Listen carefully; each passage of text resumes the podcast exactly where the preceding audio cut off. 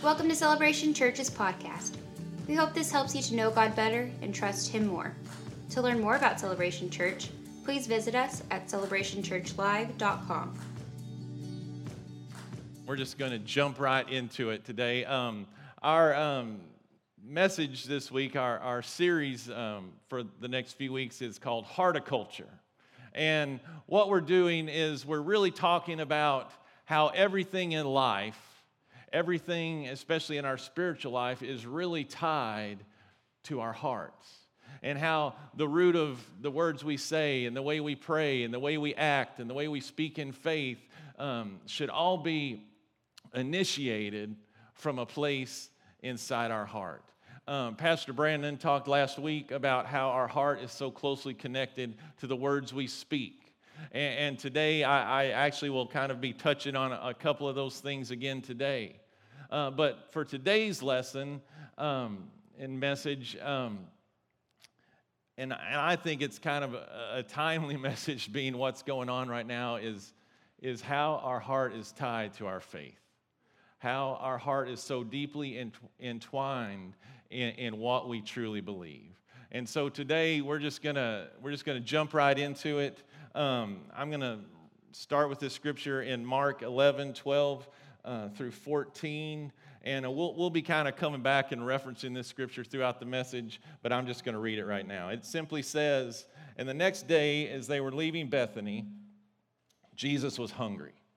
Seeing in the distance a fig tree and leaf, he went to find out if it had any fruit. When he reached it, he found nothing but leaves because it was not the season for figs. Then he said to the tree, May no one ever eat fruit from you again. And his disciples heard him say it. In the morning, as they went along, they saw the fig tree withered from the roots. Peter remembered and said to Jesus, Rabbi, look, the fig tree you cursed has withered. Have faith in God, Jesus answered. Truly, I tell you, if anyone says to this mountain, Go throw yourself into the sea, and does not doubt in their heart, but believes that what they say will happen, it will be done for them. Therefore, I tell you, whatever you ask for in prayer, believe that you have received it, and it will be yours. Now, about 10 years ago, um, my wife and I had the opportunity to go to Hawaii. And um, we're photographers, and we had some clients and some friends that were like, hey, can you guys come do, take pictures of our wedding in Hawaii? And we're like, yes, Absolutely, we can do that. And, and they were uh, willing to sort of pay our way, and we actually even made a little money out of the deal. And at the time, my uh, best friend Casey, my wife's uh, cousin, uh, Casey Eaton, was in Hawaii, and he uh, was commander over one of the wings of the Air Force Base there. And so we called them up and we're like, uh, hey, we're coming to Hawaii. We're gonna be we're gonna be there for a couple of days on your island. We want to get with you. We want to spend time with the family. We want to hang out. But I've got a favor to ask you. Can you teach me how to surf? I just really wanted to learn how to surf. I've always kind of like a bucket list item. I was like, I want to learn how to surf. I, I want to get out there and, and do this thing. And he's like, sure, man, we'll, we'll do it. And, and I'll, I'll make time for that. And I was like, all right. Now, I have to tell you something about my friend Casey. My friend Casey is an overachiever. All right, he is good at everything, including surfing. He is one of these guys that you see that just succeeds and excels at everything. As a matter of fact, most of you guys have probably seen my buddy Casey Eaton because he was commander over Air Force One and he escorted President Obama and President Trump off of the plane. He was in charge of all of that stuff. He was an overachiever, okay? He's kind of a big deal. And so I had full confidence that my buddy Casey could teach me how to surf because I've seen him do it. I'd seen the posts. I'd seen, actually, I don't know if there were posts back then. I don't, know, I don't remember about that. But I knew he could surf. And um, so we get to Hawaii, we fly to Hawaii, we get there, we, we meet up with him, we, we hang out with the family for a while. And He's like, all right, tomorrow we're going to go surfing. We're going to uh, head out to the beach and we're going to go to this place where they rent surfboards and this is going to happen. And i'm like yes this is going to happen. By the end of the by the end of the day i'm going to be surfing. By the end of the day i am going to be dave levesque big kahuna. That is who i'm going to be by the end of the day because i'm with my pal casey. We're going to surf. So we get the surfboards we put them on the sand and um, and we learn, well, you know, he kind of gives me the little crash lesson in surfing. And it's like, okay, you lay on the surfboard, you, you paddle out, and then he teaches me how to pop up. He teaches me how to kind of go over the waves. And I'm like, okay, I got it. No big deal. This is going to be great. I am going to be a surfer by the end of the day. Amazing. So we head out into the water, and I begin to realize real quickly that waves in Hawaii are not like waves in Texas. All right? Waves in Hawaii are big, waves in Texas are almost non existent. All right, they just barely are even there. Like you're just hoping for a windy day so you can see some surf. And so in Hawaii, these waves were five to eight feet high, and they came at you about 10 to 15 feet apart, just wave after wave after wave. And so I'm like, it's all right, I can still do this because I'm with Casey Eaton and, and he's got me. All right, well, this is gonna be fine. And so, and so I'm paddling out into the surf, and I'm already immediately starting to get kind of winded and kind of tired because I began to realize quickly that uh, surfing is a very aerobic sport.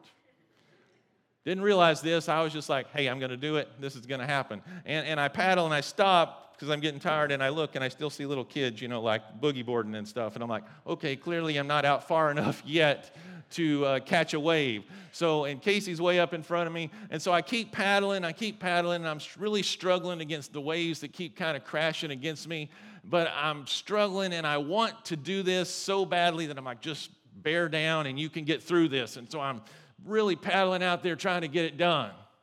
And I stop again and I see Casey is already sitting on his surfboard out past the breaking waves, just waiting on me, like, Dave, what's up? You know, come on. And I'm like, I'm trying. I'm trying my hardest to get there. So I, I make one last attempt. Now, at this time, my heart is already beating very rapidly and my muscles are already starting to kind of cramp up and give out on me.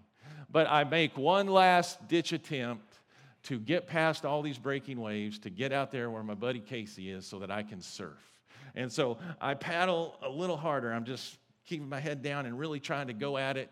And I stop for one last time, and I'm still only about halfway there. And I began to realize very quickly that this was it for me.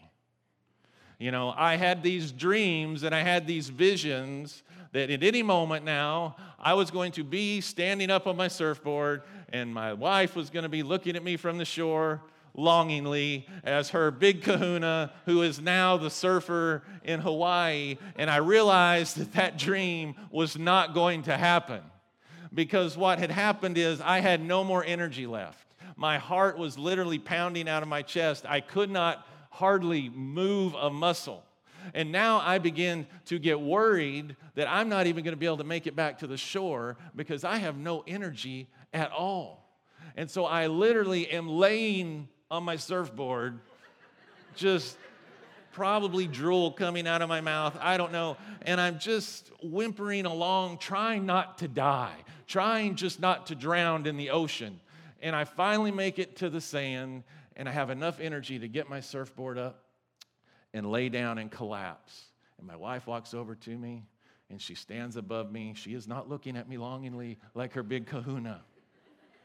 She is looking at me like, "You're gonna be all right? Do I need to call somebody? What is going on here? And as I as I gained my breath, I began to realize something that even though I'd spoke the words, even though I had it in my mind, I had a vision of exactly what was happening. Even though I was in Hawaii and I was with somebody who was very capable, even though I was imitating my buddy Casey, I was doing everything that he did, but I wasn't prepared for the battle because my heart literally wasn't in it. My heart had no more to give. Jesus is speaking to his disciples, and he's beginning to see a little crack in how their faith is affecting their heart and how their heart is affecting their faith. He's beginning to see that, guys, um, you've been with me all this time, you, you've seen the things I've done, but you're not really understanding who I really am. And I think what he wants them to see is that, you know, faith is going to require some tenacity. The first point today is that with faith, our heart has to be in it to win it. Proverbs 4:23 says, "Above all else, guard your heart, for everything you do flows from it." I believe Jesus is wanting the disciples and wanting us to understand today that, that when we focus on our heart, when we focus on what God has done for us, who God is to us, the plans God has for us, that when we get that so deeply in our heart, it's going to help us change the way we live, the way we speak, the way we pray. Yeah. Amen. Um, you see, this was just another day for Jesus. He just woke up, got up, started walking. He was hungry, all right? And he saw a fig tree. Now, Jesus had the hankering for some fig Newtons this day, all right?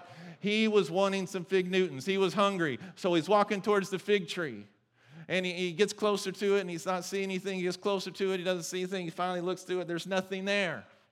And so Jesus says, You know what? I just had it with you today, fig tree. Nobody's ever going to eat fruit from you ever again. And the disciples hear this and they're kind of like, That's weird. That's weird. Why did Jesus, he just cursed a fig tree, right? What's up with that? I mean, is this some lesson we're supposed to learn? What is happening with this? And sure enough, the next day, they're walking by the tree again. And the disciples see that the fig tree is dead. And they start going, Hey, guys, come here. Uh, that's the fig tree, right? That's the fig tree that we walked by yesterday. And Jesus was like, Nobody's ever going to eat fruit from here again. And it's dead. Like, is that weird? Is that that really that's the tree right? And they're like yeah that's the tree. Maybe maybe god's trying to tell us something. Maybe god's trying to teach us something. They're like maybe we should ask him about it. And they're like no not it not it not it. Peter you do it. You always put your foot in your mouth. You ask him. And so peter goes up to jesus and he's like rabbi look. Look what you did. The fig tree that you cursed is dead. He, he's doing his best gomer pyle impression. He's like golly Jesus, look what you did. And Jesus is like, guys, you're not getting it. You're not understanding. You're not understanding who I really am. You've been walking with me all this time, but you're not really getting it. Have you ever been in one of those moments? Have you ever been in a situation where somebody said or done something and, and it's just like, yeah, that's obvious? Jesus is in one of those moments right now. He's cluing them in hey, this is an obvious situation. This shouldn't be a surprise to you. I've been in a situation like this not long ago. My daughter, she loves sandwiches. If we ask, where do you want to go to eat? She's like, I want a sandwich. 98% of the time, always a sandwich. So I picked her up from dance one day. We were heading home. I was like, You want a Subway sandwich? She's like, Yeah, I want a Subway sandwich. So we drive up to the Subway over here.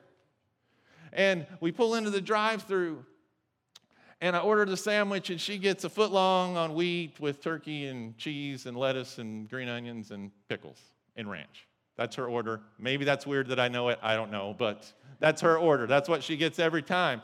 All right? And so I order the sandwich. And, and, the, and the girl comes through the speaker and she's like, I'm sorry, sir. Uh, we can't make that sandwich. I was like, okay, what's wrong? Yeah, you lost electricity? Is the gas not working? What is going on in Subway that you can't make a sandwich? She's like, Well, sir, this is a little embarrassing, but we don't have any bread. This is Subway sandwich shop. And this is not like at the end of the day. This is not 10 or 11 at night. This is in the middle of the day. It's about 5:30, 6 o'clock. They still have five more hours to make sandwiches. And they are out of bread.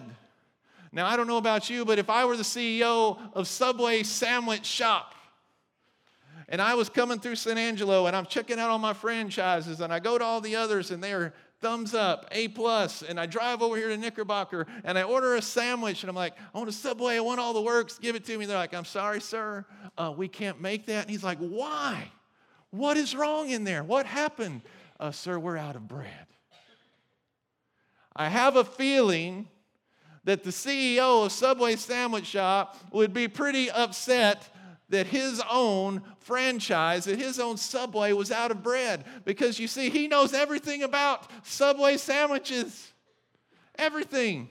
He knows how the store is put together. He knows how the, the meats and uh, condiments and veggies are laid out. He knows what temperature they're supposed to be kept at. He knows how they're supposed to be served. He knows how the sandwich artistes are supposed to act and behave and put a sandwich together. He knows everything. And he also knows that at Subway, they make their own bread. How do you run out of bread at a sandwich shop that I've put together and you make your own bread? I have a feeling he would shut the place down. I think, you're fired, you're fired, you're fired, you're fired, you're all fired. We are starting over because you guys have missed the point. You do not understand what this is here for. We're here to make sandwiches. Jesus is walking by a fig tree. He is the CEO and founder of the Fig Newton Corporation. He knows everything about that fig tree. He knows how the seed is made. He knows how it's planted. He knows how it uh, germinates and how it grows and, and sprouts and how photosynthesis takes place. He knows everything about it. And he walks by something that he created. God the Father has given him all knowledge and authority of this earth. He knows everything about it. And the disciples are freaked out that the guy that made the fig tree can say to the fig tree, Nobody's going to eat fruit from you again, and it actually dies. And Jesus is like, Guys, what are you not understanding? You've been walking with me through this life. You've seen me do the miracles. You've seen me deliver people. You've seen me bring, bring peace into situations. You've seen me turn the religious world on its head. You've seen me have an impact on life after life after life. You are literally walking with the presence of God. And you guys are freaked out that I can speak to something that I created and it's and what I say actually happens. He's like, "Come here guys. I want to I want to show you something. See that mountain over there? Here's what I want you to understand. I'm going to up the ante from the fig tree on you. He's like, well, Here's what I want you to understand. If you say to that mountain, not if I say, if you say to that mountain, be thou removed and be thrown into the sea, and you do not doubt in your heart, whatever you ask will be done. Now, I don't know about y'all, but to me, whatever means whatever. And so he's trying to get the disciples to understand who God really is, who he really is. Because what's happening is they don't have a true understanding and a true revelation of the person that they are spending day after day after day with.